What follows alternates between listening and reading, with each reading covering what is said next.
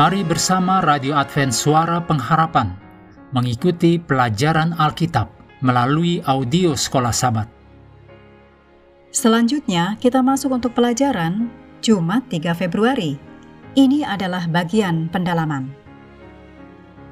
Mari kita mulai dengan doa singkat yang didasarkan dari Mazmur 90 ayat 12. Ajarlah kami menghitung hari-hari kami sedemikian, sehingga kami beroleh hati yang bijaksana. Amin.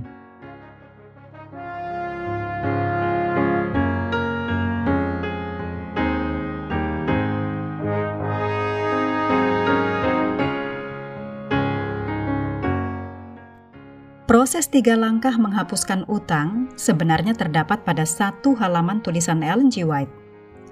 Penekanan telah ditambahkan untuk menyoroti poin-poinnya. Berikut ini yang ditulis dalam Consuls on Stewardship halaman 257. Bertekadlah untuk tidak pernah terlibat pada utang yang lain. Sangkal dirimu sendiri dalam ribuan hal daripada terjebak dalam berutang.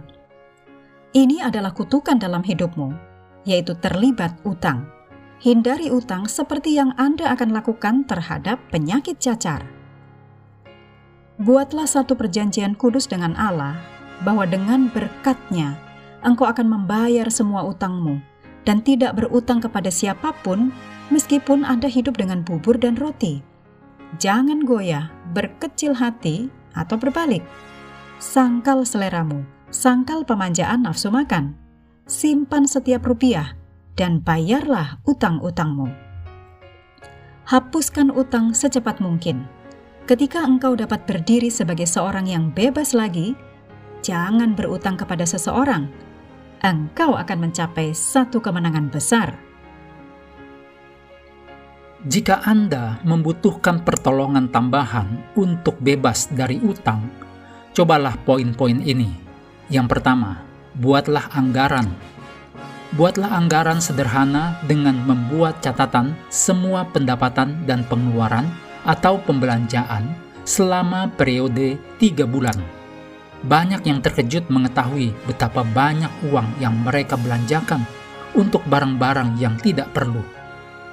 Yang kedua, musnahkan semua kartu kredit. Kartu kredit adalah satu dari penyebab utama keluarga berhutang.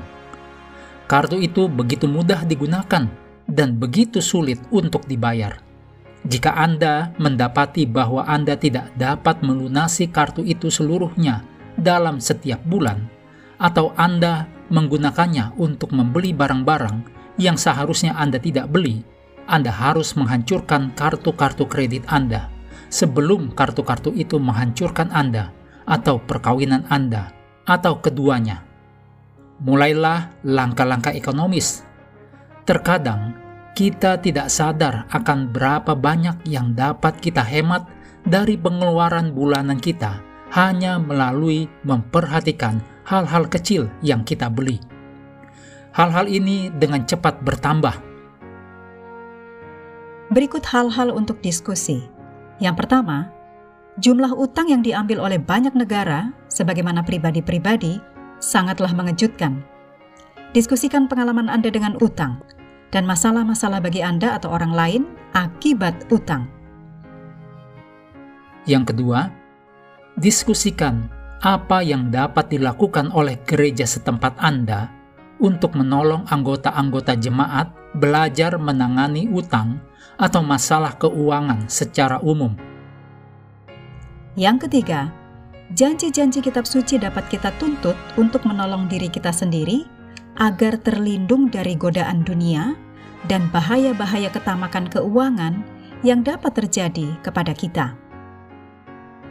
Mengakhiri pelajaran hari ini, mari kembali ke ayat hafalan kita dalam Amsal 22 ayat 7.